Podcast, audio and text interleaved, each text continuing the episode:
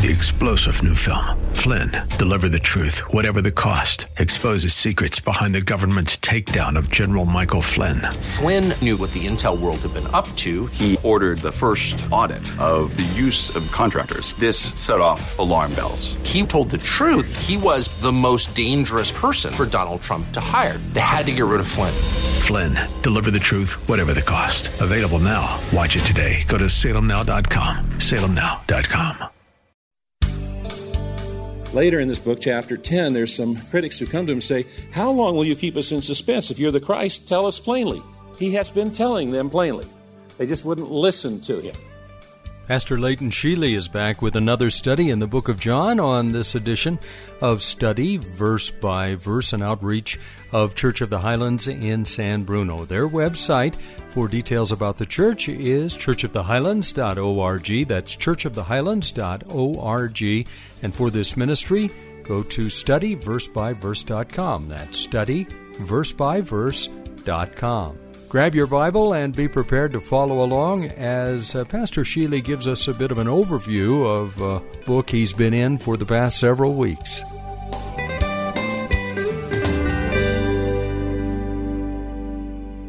I'm going to invite you to turn in your Bibles to the Gospel of John. Uh, we find the first 18 verses of the Gospel are called the prologue. In it, the author, the author is the Apostle John.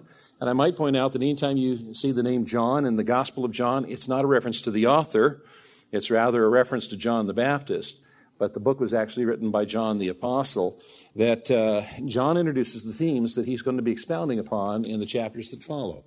And then we're introduced to the ministry of John, that is, John the Baptist, the first prophet of God in 400 years. He turns, points at Jesus, and says, Behold, the Lamb that takes away the sin of the world.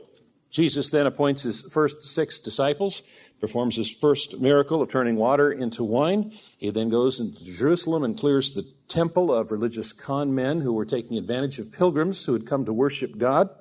And then we have a chance to listen to the conversation between Jesus and Nicodemus in chapter 3, in which Jesus describes that entrance into the kingdom of God, the kingdom of heaven, the names are used interchangeably in the New Testament, is not based on any efforts of your own, but rather on the transformational work of God that's so incredibly uh, radical that it can only be described in terms of being born again or starting all over again, starting new. It's also the first mention of eternal life as well. And in that, Jesus tells us, For God so loved the world. And this was a, a, pretty radical thought for the Jewish people because the Jewish people knew that God's Savior, God's Messiah, was going to come through the Jewish people. They thought that the Messiah was for the Jewish people. And what God had intended was the Messiah to come through the Jewish people, but be for the entire world. For God so loved the world. And so that was radical thought for them. That's illustrated in chapter 4 with the conversation between Jesus and the Samaritan woman at the well, in which Jesus declares very clearly that he is the Messiah. That's expounded upon also by the healing of the official's son. That official was probably a Gentile, and that was the pattern that was given to us in the book of Acts that the gospel would come first to the Jew, then to the Samaritan, then to the othermost parts of the earth. And then in chapter 5, there's a change in the tenor because that's when resistance against Jesus begins. And it begins when Jesus comes and performs a miracle on the Sabbath. He heals a man. And the religious leaders are not excited that there's a healing that takes place, but rather that Jesus had the audacity to do the healing on the Sabbath. And that broke one of their little rules, and, and it wasn't a God given rule, it was a man made rule, but they couldn't differentiate the two because they created all the rules and exceptions to the rules so they could feel like they were holy and acceptable before God. And what Jesus said is, that doesn't work. Now, when Jesus uh, responded to their confrontation, he didn't argue about the validity of their little rules and regulations. Instead, he did something far more uh, powerful. He claimed to be equal with God. And he identified four witnesses to prove his claims uh, the witness of John the Baptist, the witness of his works, his miracles, the witness of the endorsement of the Father, and also the, endorse, the endorsement of the scriptures of Moses as well. The New Testament offers us many, many lines of evidence for the deity of Jesus Christ, God incarnate in the flesh. And among those are his many miracles.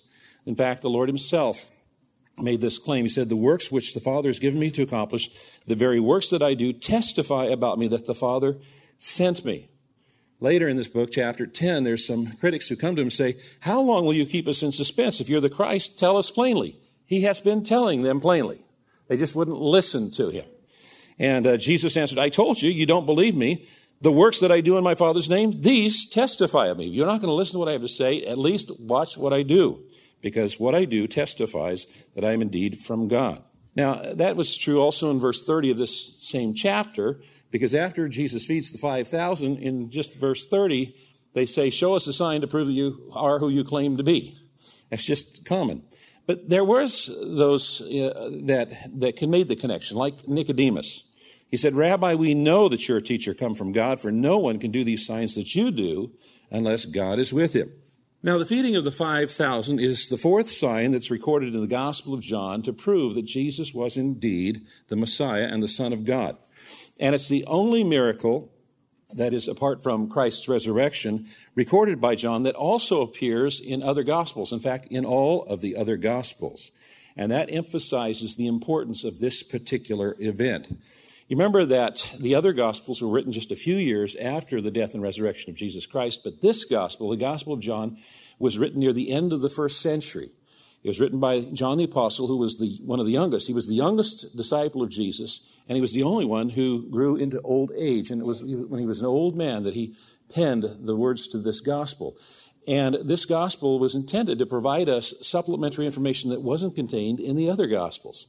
And so a lot of what we read in the Gospel of John is new, but that's not true of this particular event. This particular event is recorded also in the other Gospels. Probably John chose this particular event to include because of all of the miracles that Jesus did, this was the largest in terms of the number of people that were affected. It was over 5,000. That was even more than the 4,000 that he fed uh, later. And uh, it also provides a setting for the teaching that Jesus is going to do later in this chapter, which we're not going to have time to get to uh, today. Now, there's three principal ways of, of looking at this story. Uh, some of the skeptics look at the story and they say, well, Jesus preached such a profound and moving uh, sermon that everybody pulled out their lunches that they'd hidden away and shared it, and that's how everybody got fed. And that's how the skeptics explain this. It doesn't fit the facts that were given, but that's how skeptics are. They'll make stuff up in order to explain away what is obvious. Uh, there's another view that they didn't actually eat a real meal, that it was more like a sacramental, a sacramental meal, like we just had with communion. We had that little wafer bread and we had that little cup of grape juice. I can remember hearing the little guy uh, was not real excited about the Lord's Supper because he, he, he wanted a full meal and he was very disappointed at what we served. And uh, so some people say, well, that's really what they got served that day. It's just a little sacramental meal. But that doesn't fit the facts either because everybody ate until they were full. So the third way of looking at it is it actually happened according to the way scriptures recorded, and that Jesus Christ took a little guy's lunch and multiplied it so that everybody there was well fed. And there's only other way to look at it is that it was a miracle. Now, the um, eating and drinking uh, satisfaction in food is a theme that is found in the Old Testament. Remember that most of his audience that day were Jewish people. They were familiar with the Old Testament. It was a figure, for instance, of prosperity. Ecclesiastes 8 says, Nothing is better for a man under the sun than to eat and drink and be glad. In other words, be satisfied, to have plenty. It's oftentimes used to describe the blessings that the people would enjoy in God's promised land. It was a metaphor of spiritual blessing. Uh, Isaiah chapter 1 says, If you're willing and obedient, you will eat the best of the land. And uh, verse, and then chapter 55, he says, Listen, listen to me and eat what is good. The psalmist in chapter 22 looked forward to the day when the poor will eat and be satisfied. It was the day of the messianic kingdom, the age to come. So eating plentifully was associated with the Messiah. And when the psalmist was talking about the poor, we in America, we might think we're poor, but the poorest in America are rich compared to everybody else in the world. I mean, we usually get something to eat throughout the course of the day. That's not true of the poor around the world. They're very fortunate if they get anything in the course of the day. And one of the things that the scriptures talk about is the messianic kingdom, the age to come. We would call it heaven. And, um, and in that time, there's not going to be a matter of shortage of food. Everybody is going to have uh, plenty. So then, this sign uh, shows Jesus to be the supplier of people's needs. Now, in verse 4, it talks about the Passover.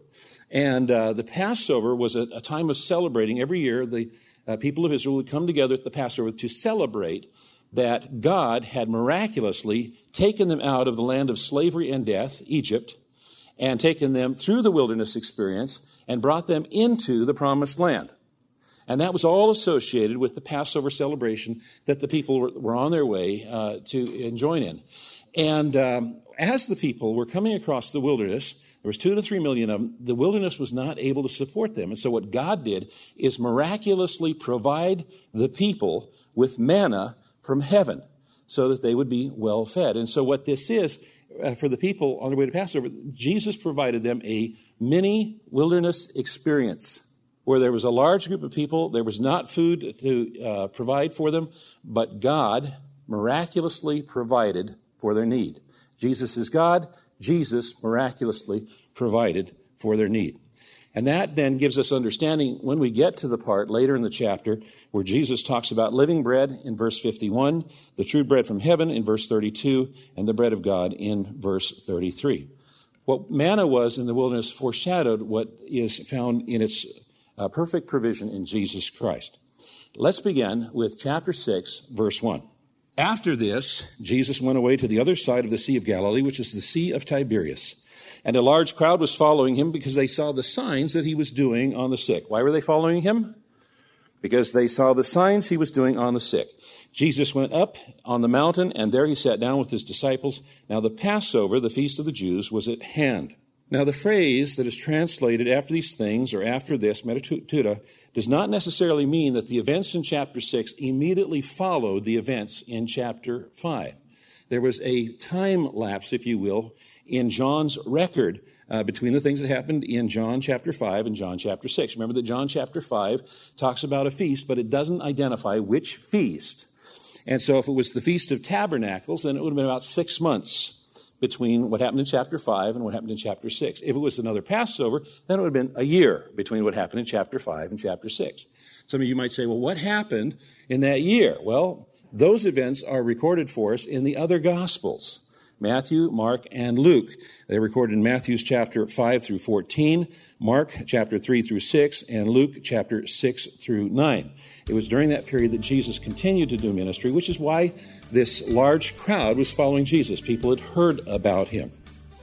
Well, we'll have to pick up there on Monday. I know we took a lot of time going uh, over a, a, review of what we've covered in John so far. And if you've missed any of those broadcasts, on Study Verse by Verse. Just go to the website, studyversebyverse.com, so you can listen again to them. That's studyversebyverse.com. You'll also find an opportunity there to support the ministry. And for further information about the church, Church of the Highlands in San Bruno, go to churchofthehighlands.org. I'm Mike Trout. Thanks for being with us. Have a great weekend and join us again on Monday if you can when we'll open the Word of God and study with Pastor Leighton Sheely verse by verse. Three star general Michael J. Flynn, head of the Pentagon Intelligence Agency, knew all the government's dirty secrets. He was one of the most respected generals in the military. Flynn knew what the intel world had been up to, he understood its funding. He ordered the first audit of the use of contractors. This set off alarm bells. The explosive new documentary, Flynn, Deliver the Truth, Whatever the Cost, uncovers the facts behind this scandal. Flynn told the truth. He was the most dangerous person for Donald Trump to hire. I find out the worst enemy that I'm going to face in my life is right here in America. They took my assessment and they wanted me to change it. And I was like, I'm not changing it. They had to get rid of Flynn with in depth interviews, archival footage, and never before seen personal records of the man behind the headlines. I just felt like I was drowning. Flynn, deliver the truth, whatever the cost. Available now. Watch it today. Go to salemnow.com. Salemnow.com.